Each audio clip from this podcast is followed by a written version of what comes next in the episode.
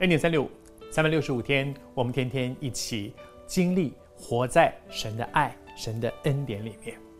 我特别说经历，是因为在我们的生命当中，活在神的爱和恩典里，不应该只是一个观念，它是一个真实的经历。怎么样可以真实的经历？我真的是天天活在神的爱、神的恩典里面的，照着圣经给我们的属灵的一些指引，你读了神的话。知道神在说些什么，就照着去行。奉主的名祝福你。我在预备今天这一集的时候，里面有一些感动。我们昨天有一些人，你也正在为你的婚姻的道路在寻求神。我不知道你是谁，你一直很挂心这件事，你很渴望能够有另外一半。你也跟主说：“我祷告，我求主透过这一系列有关于一个蒙福的婚姻，主有话给你，你做你该做的。”你就会经验神做他要做的，就好像这几天我们分享到这个老仆人亚伯拉罕的老仆人，他奉命去为他的小主人找一个合适的另外一半，他做他该做的事，他跟神说：“我向你求一个印证，好不好？我有一些期待，我怕我怕不能够合适的完成主人给我的托付，我不是我不敢说，我怎么决定？”我要知道上帝你怎么决定，因此求神给我一个印证。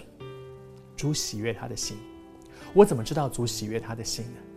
因为接下来说，他说他的话还没有说完，那个话就是他跟神祷告啊，祷告还没有祷告完，不料利百家就出现了。祷告还没有祷告完的意思是说，主收见了你的祷告，主收见了，你还没讲好，没关系，来来来，我我我答应了。主立刻就答应，他的话都还没有说完，主就答应，然后利百加就出现了。你知道主是多喜悦他这样的心吗？我也为你祷告，你愿不愿意跟主说：“主啊，我正在面对一些生命当中重要的抉择，也许是在婚姻，也许是在感情，也许是在事业，也许是在财务，也许在服侍，在你人生许多你觉得非常重要的事情，你正在挣扎当中。”你愿不愿意跟主说：第一，我愿意降服。主啊，求你给我清楚的指示，你说了算。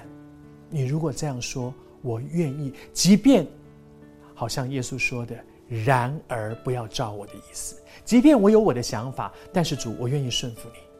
然后我怕弄错你的意思，主，求你给我一些印证，以至于我可以有一个确据说，神的指指引是这样的。